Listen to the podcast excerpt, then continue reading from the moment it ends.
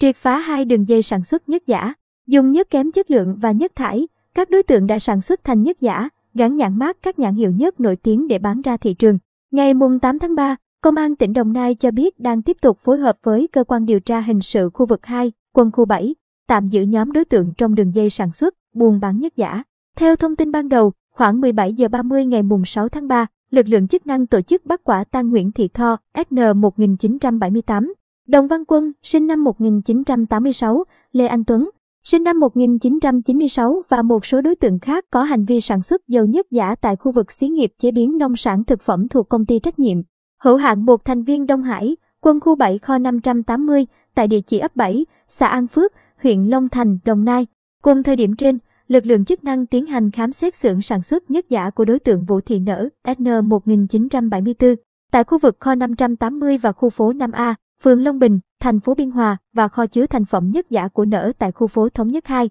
phường Dị An, thành phố Dị An, tỉnh Bình Dương. Kết quả, thu giữ 273 thùng chứa hơn 5.000 xô, can, chai thành phẩm các loại nhất bên ngoài bao bì mang nhãn hiệu Castrol, Honda, Yamaha, Shell, 134 thùng phi sắt nghi là nhất giả, 4 xe tải và nhiều tài liệu, sổ sách liên quan đến việc mua bán nhất giả. Bước đầu xác định, các đối tượng mua dầu nhất kém chất lượng, nhất thải tái chế và bao bì. Tem của các nhãn hiệu nhất nổi tiếng về sản xuất sản phẩm nhất giả để bán ra ngoài thị trường. Để tránh bị lực lượng chức năng phát hiện, các đối tượng thiết kế nhà kho thành nhiều lớp khóa cửa, ngày đêm cảnh giới, không cho người lạ tiếp cận gần nơi sản xuất. Điều tra ban đầu, vào năm 2015, các đối tượng trên đã bị công an huyện Trảng Bom bắt giữ về hành vi sản xuất nhất giả.